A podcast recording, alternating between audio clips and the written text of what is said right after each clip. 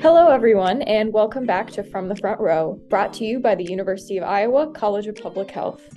When we think about major issues in public health, one that comes to mind is climate change.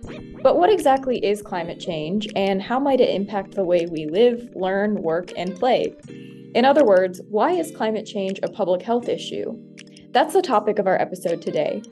Of course, climate change is a big topic, so we won't be tackling it in just one episode.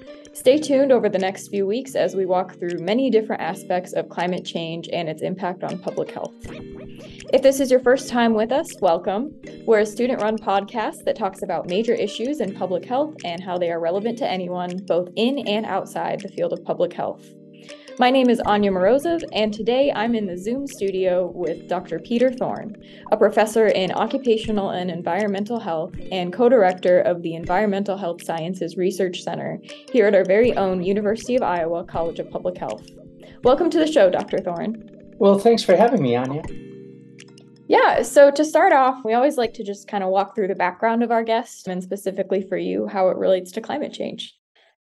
Yeah, well, I'm happy to talk about that. So, you know, I was trained as a chemical engineer and a toxicologist, and my real day job is a pulmonary toxicologist. I teach in that area. But over the years, I've gotten involved with policy, really translating the research that we do at the university into rules and regulations and policies that help ensure the health of the public. And particularly as a pulmonary toxicologist, that involves air pollution and the Environmental Protection Agency, where I've done quite a lot of work. But I, as I've studied this, I've recognized that air pollution is tied very closely to climate change, that many of the adverse health effects associated with climate change dovetail with, with the use of energy. And energy is certainly important to the solutions we're looking for to mitigate greenhouse gas emissions from climate change. I took a look at the landscape of teaching on the university and recognized that we really didn't have a course in climate change at the University of Iowa. Yet I see this as perhaps our grandest challenge in public health in the 21st century. So I felt a strong desire to develop such a course. And I did develop a course called Climageddon Climate Change in Public Health. And I've been teaching that now for seven years. And this is really made me increase my scholarship in this area. And we're actually doing research in my lab group now on climate change and health. Well, that's great. So you you started with pulmonary toxicology and then found an unfilled niche at the university in terms of an important class topic and decided to help fill it. So, thanks for doing that. Next, we're going to move on to a very big question, but what what exactly is climate change in kind of layman's terms? Yeah, so here it's important to differentiate between climate change and anthropogenic climate change. So, anthropogenic means human caused or of human origin. So, climate change in general is just how over long periods of time the climate of the earth changes and this happens on a grand scale in geologic time depending upon the tilt of the earth in relationship to the sun.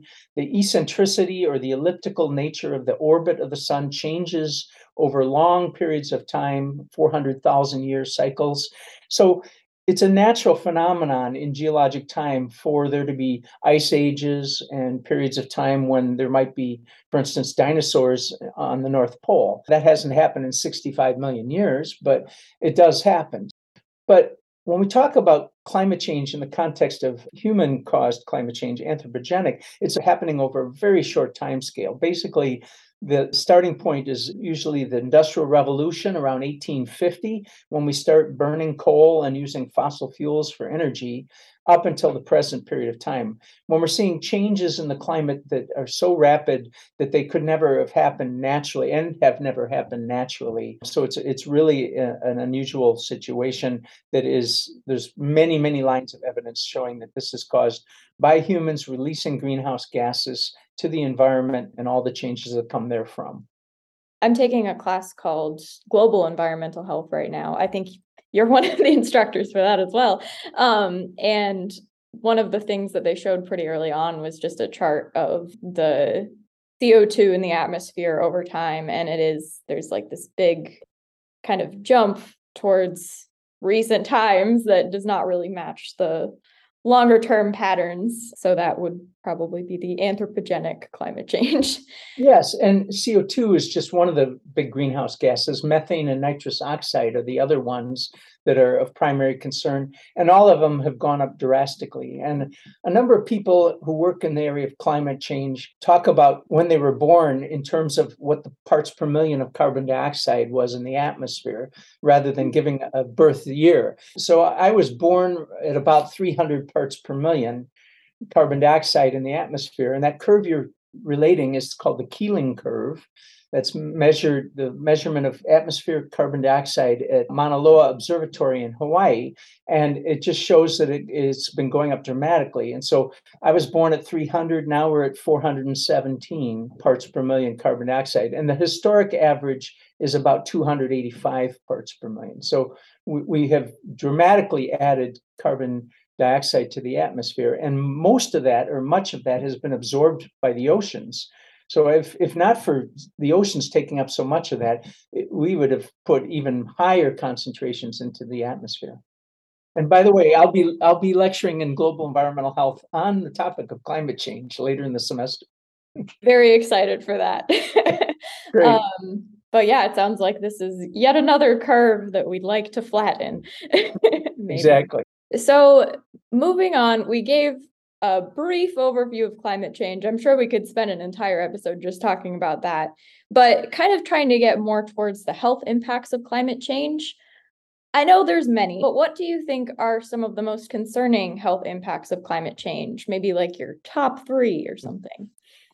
Well, first, I, I'd like to think about human impacts because the human impacts relate to the human health impacts directly. So, what we're seeing already and what the climate models have been predicting for decades is that we're seeing rising sea level as we're melting glaciers and the Arctic ice and the Greenland ice, this water is going into the sea and it's raising the sea level. At the same time, we're warming the oceans. And when you warm water, it actually expands in volume. So those two are compounding to cause an increase in sea level, such that when we get storms, and particularly hurricanes and typhoons that come with storm surge, that is having a much bigger impact on the land. And so these events, these what we used to call natural disasters, I call them climate exacerbated mm-hmm. disasters, are really inundating many coastal areas, which is causing a lot of suffering. People losing homes, often people who were stationary as being migrants, climate migrants, have to move to other places. And and so along with that, oftentimes their health suffers. We have people who, who are living in refugee camps where infectious diseases are more likely to occur because of problems with sanitation and just the clustering of people, as we know from pandemics and cholera epidemics, that when you have a lot of people thrown together under poor living conditions, that these kinds of situations arise. So that's that would be one category of effects. Many places are experiencing drought and increased heat, a lot of global warming is occurring, such that we're starting to see temperatures being elevated well beyond what they normally would be. And oftentimes it's nighttime temperatures, so people don't get the relief of cooling from the day's heat. And this is leading to heat stroke heat stress, particularly among those who, who live without uh, air conditioning and modern conveniences that we have, and people who work outside, laborers, construction workers, farmers, people like that suffering from heat stroke. And we've seen a number of extreme heat events occur in Europe. In the last decade, much of Europe doesn't have air conditioning because traditionally they haven't needed it. And now they do. And we see deaths and heat stroke occurring among people there. So, so that's another one. And then on the more mundane level, perhaps not life threatening as often, but we're seeing people who, who have allergies. This one touches close to home. People who have seasonal allergies. Allergy season is coming sooner, it's lasting longer. The burden of pollens is higher. So we have more extreme levels of allergy. And we're starting to see new allergenic species move northward in many parts of the world, such that new allergens are being introduced and allergy sufferers are there. So that's three. And let me give a fourth one. And this is that water quality and quantity are becoming major problems around the world. There's many places that don't have sufficient water resources anymore. In some cases, these are places where the, the winter produced snow pack in the mountains, and that snow stored the water as if it were in a reservoir. When it warms up just a little bit, that snow can come as rain, and then there's no storage, which foretells bad things later in the year when they need that water. In other places, we're finding that the water is becoming contaminated due to harmful algal blooms. And this is increasingly a problem we're seeing in Iowa, where surface water is warmer and the cyanobacteria that create these harmful algal blooms outcompete other organisms and then you get the production of cyanobacterial toxins like microcystins and saxitoxin. And this makes the water unsuitable for drinking, swimming, fishing, and even showering. So it becomes a problem for communities to supply safe water for the people to drink and use. So those are just four. There's more. yes, yes, i I'm sure there are many more. But thank you for providing that overview. And you also created a great segue to the next question, which is when we think about Iowa specifically, you mentioned water contamination due to algal blooms. What are some other regional health impacts that are likely to result from climate change? Yeah, so I think this is a good opportunity to introduce the notion of the inequality of the impacts of climate change. There's definitely problems of environmental justice and social inequality. For instance, we're anticipating that Iowa is going to have as many as 15 days above 106 each year by the year 2040. And so, with that, the people who can't afford air conditioning or have poor housing that can't really be affordably air conditioned, we're going to need to provide cooling centers and other public health infrastructure to help people like that and to have people monitoring those who are in need, the elderly and the poor, and getting them to cooling centers. So that's something that Iowa communities need to be planning for. In terms of people working outside, as I mentioned earlier, we may have to adjust the day or just not do certain types of work when there is extreme heat like that. Iowa has had some increasing numbers of swim advisories put out there where it's not safe to swim in certain waters. We need to be communicating these more effectively and in multiple languages because typically a sign is put up in English that just isn't all that informative or visible. So we're working to try and do more about advancing uh, information about that. And then the extreme events is the other. We're seeing a huge increase in disasters. The US government tracks billion dollar disasters over time, and the numbers are going up dramatically with time. And we've seen certainly our share of extreme rain events and flooding in Iowa. So we can anticipate that those will become more extreme and more common as we go forward in time because warmer air holds more water and a lot more energy so that when big storms come they have the capacity to dump as many as We've seen in Iowa even rainfall events of 15 inches of rain in one rainfall event. And that's really without precedent in our 120 years of keeping track of weather and these kinds of dramatic events. So when we do have flooding, it displaces a lot of people. People lose their homes, their livelihoods, their farms, and that causes a lot of mental health problems as well. And so we've been hearing in Iowa a lot about mental health services and needing a lot more and a lot better mental health care. This certainly is brought out very dramatically when we have these climate disasters. You mentioned a lot of things there that are all kind of very different, but all tied to this common theme of impacts from climate change. Yeah, and one other thing, you know, we can think of long term is Iowa probably is going to become a destination for people escaping the coasts. So mm-hmm. the forecast for Florida, take it as one example, for 2050 and 2100, quite a ways out in the future, but much of Florida is expected to be underwater. And so those Floridians will need to go somewhere, and many of them may choose to settle in Iowa because we're at 700 feet above sea level or 650. And so we may become a destination for people moving here. And that's something we should be thinking about as well. Yeah. And it's like, it's 2050 is not that far away.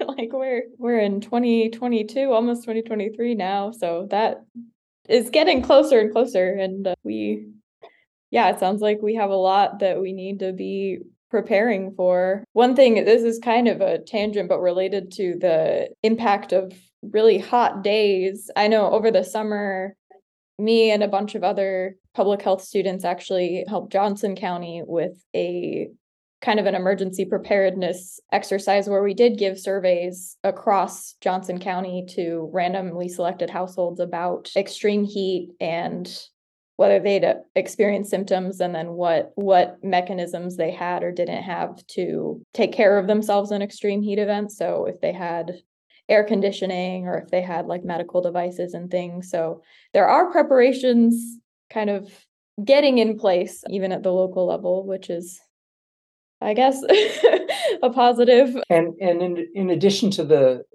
3.2 million people in iowa we have about 25 million hogs. Mm. and and I know that livestock producers worry about the extreme heat, both from the standpoint of the health and welfare of the animals, but also they they don't convert feed to body mass as fast under extreme heat conditions. So that means that it takes longer to raise a pig to be ready for slaughter under extreme heat circumstances. So there's a, just a lot of other aspects of this that pertain to the economy of Iowa, and particularly with regard to agriculture, which is such a big part of what we do here.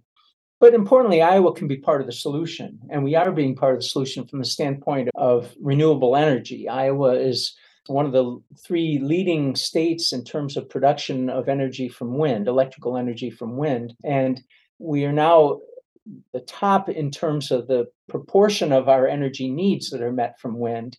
And we're about number three in terms of total megawatts of power generated from wind.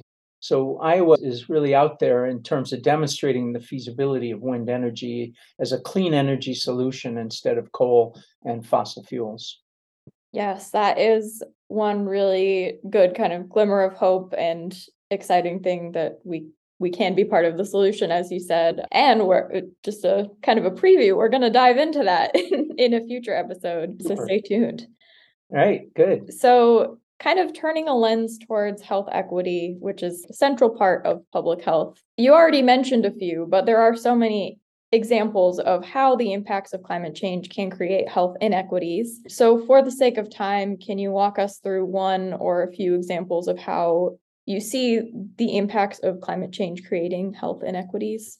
Sure. How, how, about one domestic and one international? So let's start with the domestic. We know that there's a maldistribution of people exposed to the pollutants that arise from fossil fuels, both in terms of extractive industries such as fracking and refineries, where the people who live near refineries and have the biggest burden of exposure to those pollutants are people of color and people of low income. When we have climate change and warmer climate, we have more production of ozone and particulate matter, particularly fine particulate matter, and it especially affects those people who are already experiencing higher levels of, of exposure pollutants. So they have the disease burden that many of us do not have by virtue of being able to live in healthier places. So at the EPA right now, a lot of the discussion about this and analysis of policies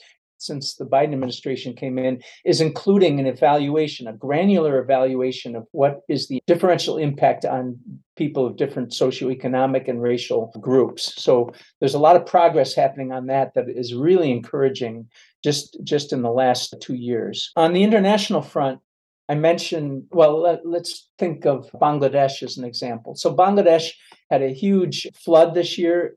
They had record temperatures that were melting glaciers and snowpack in the Himalaya.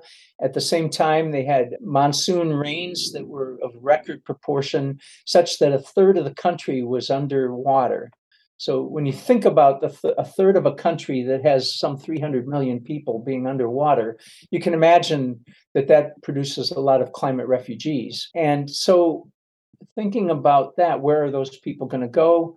Where is the relief going to come from? The international aid agencies haven't the capacity to take care of that many people. And in the future, these are going to become more common, affecting more places in the world, and they'll be more extreme. And so we have to worry about climate refugees. And in many cases, the places that are least able to take care of their citizens and address these disasters are the countries that contributed the least to climate change. In other words, over years, they haven't used coal and oil to power their economies like the Western nations and the developed nations have.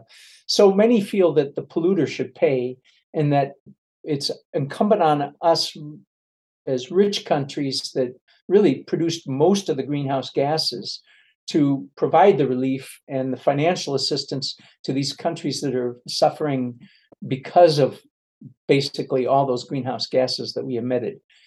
So far, we're not seeing that, that really the countries responsible for this have been mobilized to provide that relief, but that needs to happen in the future. Yeah, that is one just major global injustice that, you know, no one person is going to solve, but the more we kind of create those pressures, I think the more we can hopefully take some of those smaller steps, like you mentioned. Now, the EPA does the evaluation of differential impact on like socioeconomic status and racial groups. That's a small step, and definitely a lot more is needed, but at least it is something in the right direction. And I think it came from an increased awareness of the scope of this issue and the scope of the injustice that our current system creates. So, so, so I'm, I'm in relation to what you just said, Anya. I'm, I'm hopeful that our increased awareness for domestic policy will also extend to having a better view of the world and seeing the injustices that we face globally. Yes. So that leads right into our next question, which is how do you remain hopeful in the face of such a large public health issue? I mean, you said you kind of found this niche and are teaching about climate change. And I mean, sitting in global environmental health right now, it can be a pretty grim class sometimes. So, how do you stay hopeful? Well, first of all, I don't want the class to feel like doom scrolling and and not offering solutions, but seeing you know, basically 50 years of inactivity to a large extent, it, it is very hard to be hopeful sometimes because there's been a lot of talk from politicians and, and delegates to UN conventions about the solutions. We as scientists understand the problems. The climate models tell us what's coming. They're they're extremely accurate and reliable. Yet we don't seem to be having the the countries of the nation the nations of the world take the steps that are needed to deal with it. So what i turn to when i need to have that injection of hopefulness is empowering the young people to be the change agents. Because i think the people of my parents' generation and my generation in, in, particular have failed your generation. We say we care about the future, we say we care about children, but our actions don't really show that. And so there's a lot of young people that are understanding what is at stake and are learning about the solutions, learning about how dire the predictions are and, and what drastic measures need to be taken. And so I think that if we can mobilize the young people who have this understanding to be engaged in the political process, be engaged, really be outraged by what's happening, and and talk to people who are in a position to make a difference, and then become the people who make that difference.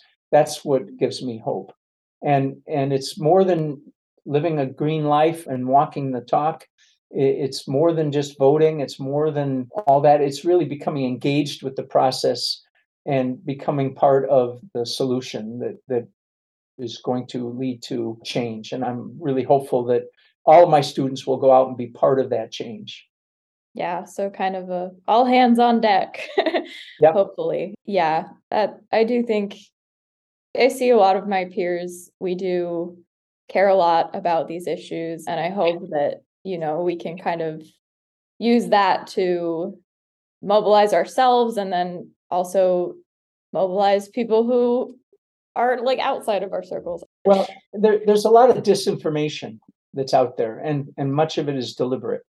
And so mm-hmm. becoming literate in terms of knowing how to read across things, knowing how to find facts and from fiction. I think the young people are getting pretty good at this because they're being deluged with disinformation. And so I think that's a really important part of it. Some of this some of this disinformation may fool some people, but I hope it's not fooling young people. Yeah, actually speaking of disinformation, I just learned today that the idea of the carbon footprint was actually popularized by BP and and it was kind of as a way to like get people to think of of reducing carbon footprint as an individual problem rather than an industry problem which in reality I think it's both but that was a surprising bit of disinformation I learned about just today.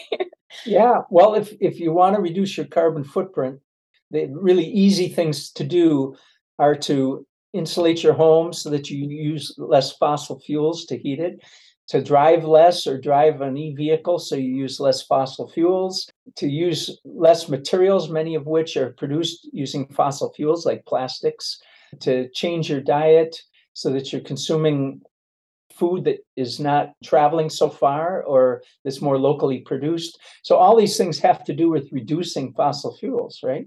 So mm-hmm. it's interesting that BP is, as you said, was using that as a way to deflect from fossil fuel.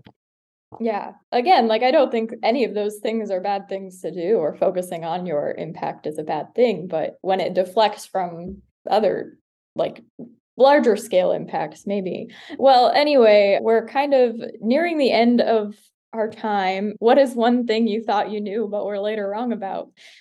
One thing that I'm perplexed by is I'm a scientist. I come from a family of people who who have have a, a, scientific lens that they apply to most things.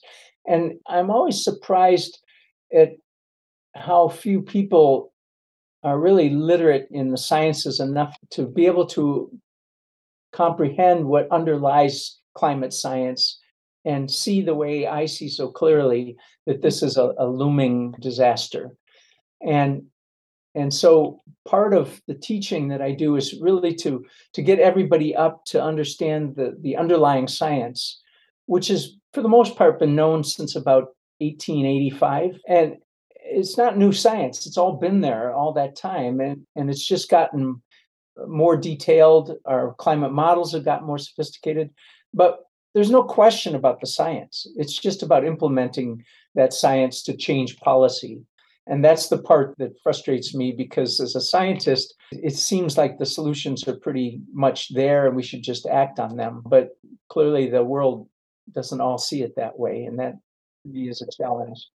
Yeah, I've had similar discussions about a lot of public health topics where like when we're in this college, we're kind of inundated with these these topics all the time and it can be hard to get to a place where you're realizing that people outside of the College of Public Health maybe don't view the world through that lens and so how do you kind of get people up to speed and um, kind of peel away that lens to teach other people how you came to that lens in the first place.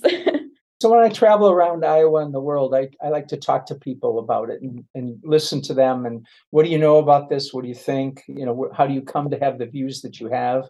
I, f- I find that very interesting and edifying because I'm learning more the social dimensions of the topic rather than the science, which I already know very well. And talking to farmers about climate change? Well, oftentimes they, you know, where we can come together is they see that the growing season has gotten longer. They plant sooner, they harvest later. They have to plant faster because the spring rains come more dramatically.